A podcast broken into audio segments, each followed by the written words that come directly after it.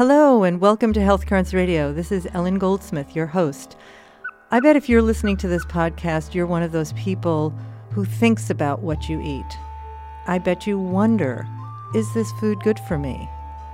I know it might taste good, but is it really good for me? But you might be thinking about it from a Western nutritional point of view, which is not uncommon. You might think about the vitamins and minerals that you're getting from this food. What is this food good for? Is it going to prevent cancer? Is it going to help me live longer? Is it good for my heart?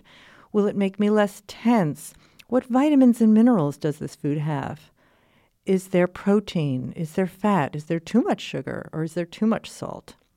Well, today I want to introduce the five flavors of food as we speak about them from a Chinese medicine perspective, which is my specialty, and as it relates to our food, our eating, our pleasure, and our health. Because in Chinese culture and medicinal philosophy, the flavors are not only thought about in the way of what does it taste like, but it talks about it and thinks about flavor as what action does it have on the body. And in Chinese medicine, we really know that if we get the five flavors in food, that it will nourish us completely. And we'll walk away from our dinner or our meal feeling much more satisfied.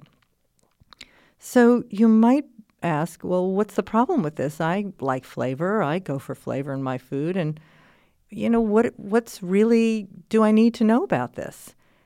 Well, you know, in modern culture, we're being sold a bill of goods on foods, and that bill of goods is primarily salt, sugar, and fat. And the more of this that we eat, and it's being promoted on television, on billboards, in magazines all the time, the more addicted to it we become. In fact, a patient of mine last week came in and she just was so upset. She said, You know, I'm just so addicted to junk food. I just feel like such a bad person. And I looked at her in the eye and I said, You know, you're not.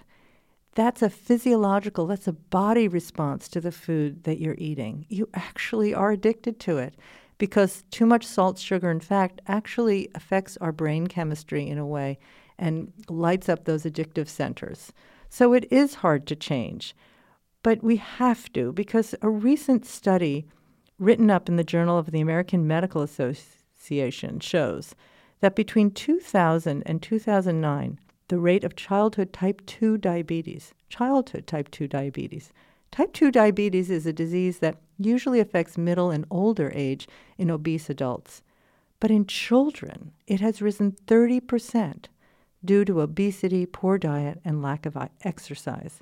And this creates a lifetime of burden for each one of those young people that the healthcare system then has to absorb. So, if we're caught in a cycle of eating that is not beneficial, how can we break it? And I want to say slowly. I mean, you can do it quickly by getting rid of all the processed food in your home. But for myself, when I began to learn about and explore the energetics of food and to really experience the true taste something started to shift. I started to know just inherently when something was missing. That when I ate a meal, if it, it wasn't satisfying, then maybe there was something missing in that meal that didn't create balance and made me crave something else. Because our bodies know how to self regulate. And when we know that something is missing, we're going to search it out. We may not pick the right thing. We may pick something that is more sugary, more salty, more fatty, because it just satisfies something. But we're still looking for it. We're, we're still hunters and gatherers and explorers around food, but it's just done in a different, a different venue in modern life. So, from a Chinese medicine point of view, there are five flavors, and you probably know what they are. They are sweet, they are, it is salt, it is pungent, and it is sour, and it is bitter. Probably the most underrepresented flavor in the Western diet.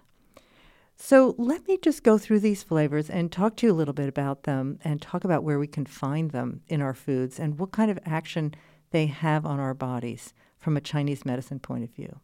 And the action is not only a certain type of nourishment that we get because all food has vitamins, minerals, enzymes, etc.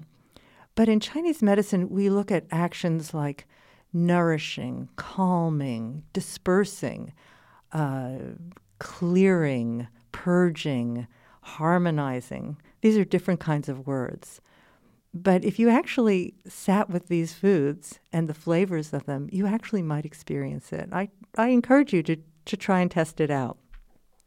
So let's, let's start with the most favorite flavor, which is sweet.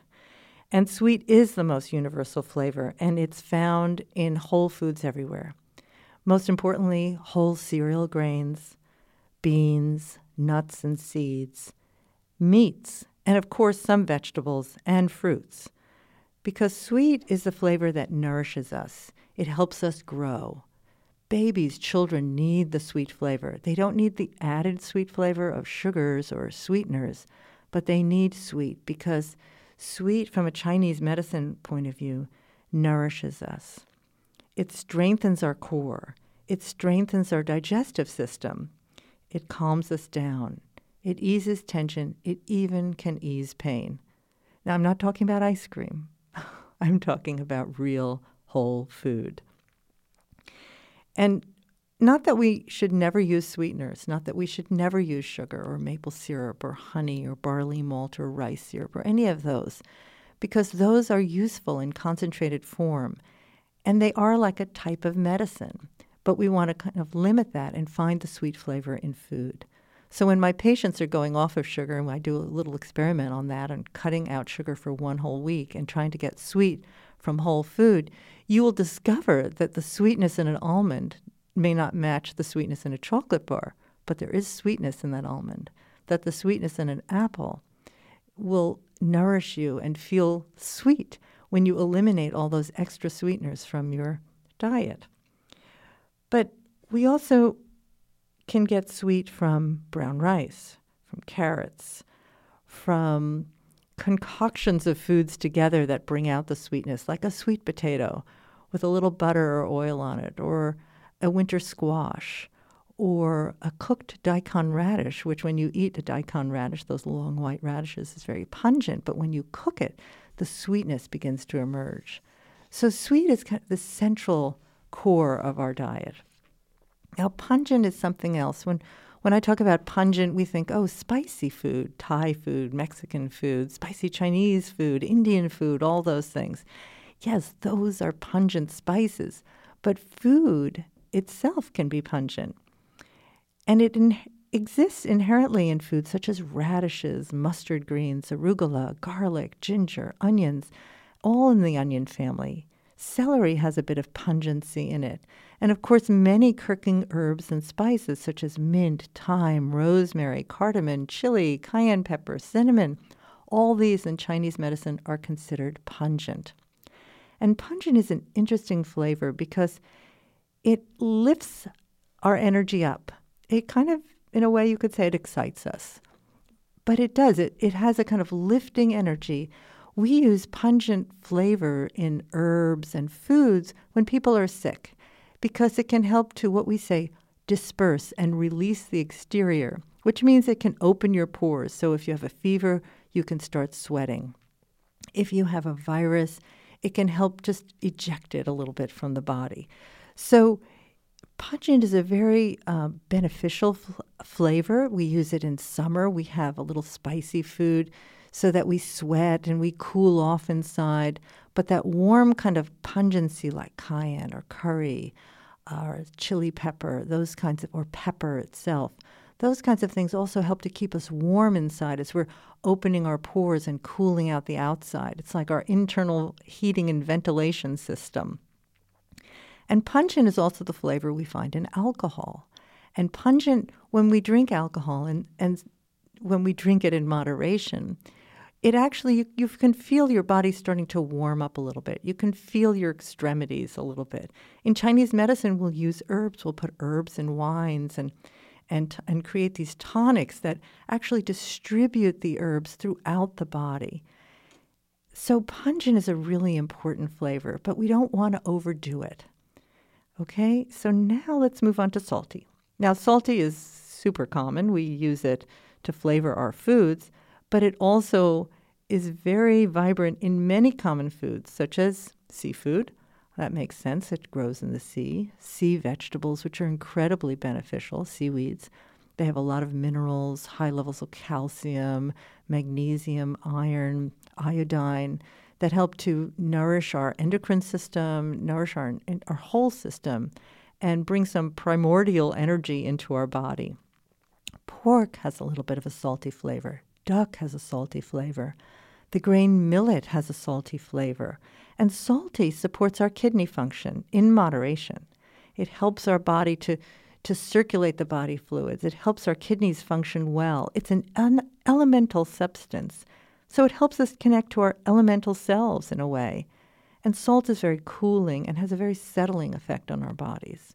But you really want to read your labels because when you just get a box of even prepared soup, it has close to 700, 500 milligrams of sodium, which is very, very high. Whereas if you just ate whole foods and maybe added a teeny bit of salt, you would start to taste the saltiness in the food itself. Sour, a flavor so astringent that it makes our mouth water, and subsequently helps our body hydrate itself moving our body fluids throughout our system, getting our digestive juices going.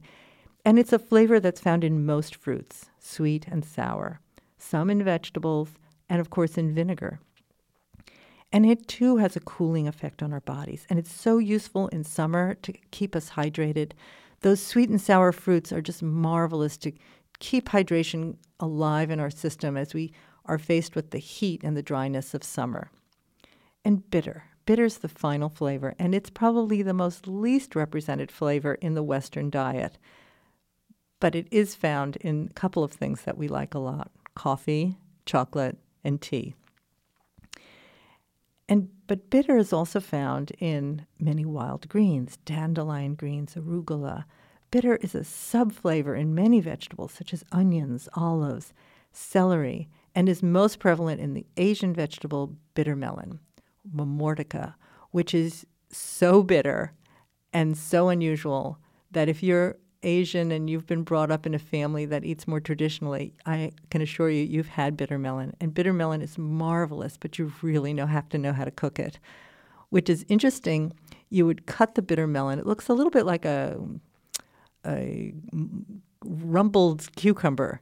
You have to add some salt to it because the salt will counter the the bitter in the in the vegetable and that helps to pull the water out. And then you slice it up, and you can saute a little bit of garlic or ginger in some oil, and then you add in the bitter melon that's been cut in slices, and you can saute that with uh, some fermented black bean or a little bit of shrimp or a little bit of pork if you like, and just a teeny bit of, of soy sauce or shoyu, and just quick saute, just five ten minutes, and you have this delightful bitter dish that's used very therapeutically for people with diabetes. So, bitter is a flavor that has a very purging, a clearing effect, detoxifying effect on the body, and is super important, but is only taken in small doses.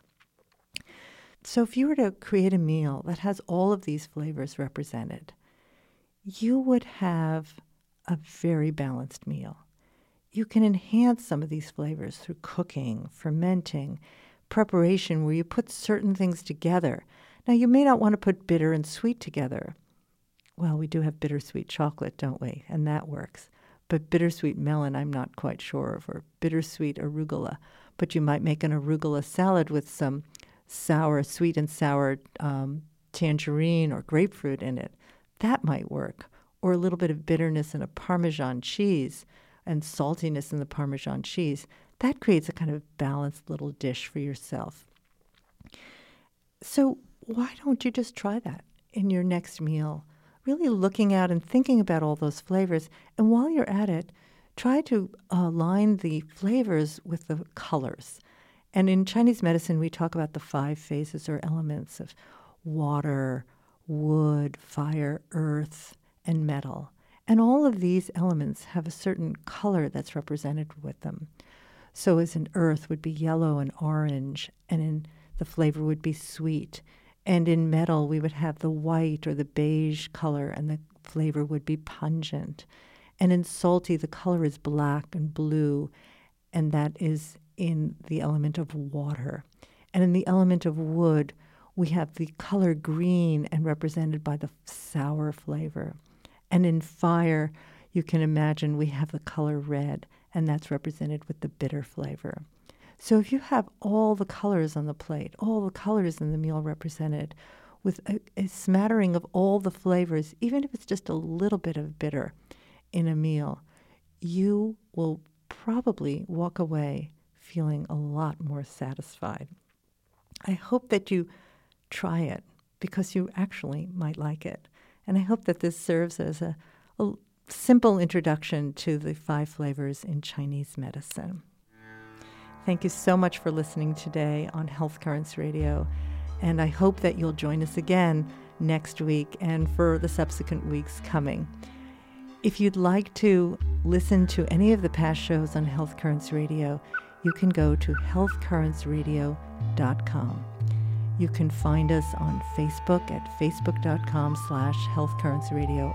And I'd love to increase our community, so please go to the Facebook page and join us and like us and make some comments on all the past shows that you'll find there. You can also find us on iTunes and give us a review while you're at it or on the mobile app Stitcher. I want to thank Pearl Natural Health, our sponsor for today. Pearl Natural Health is a naturopathic acupuncture and Chinese medicine clinic located in downtown Portland, Oregon. And you can learn more about Pearl Natural Health at pearlnaturalhealth.com. Thank you again for joining us on Health Currents Radio.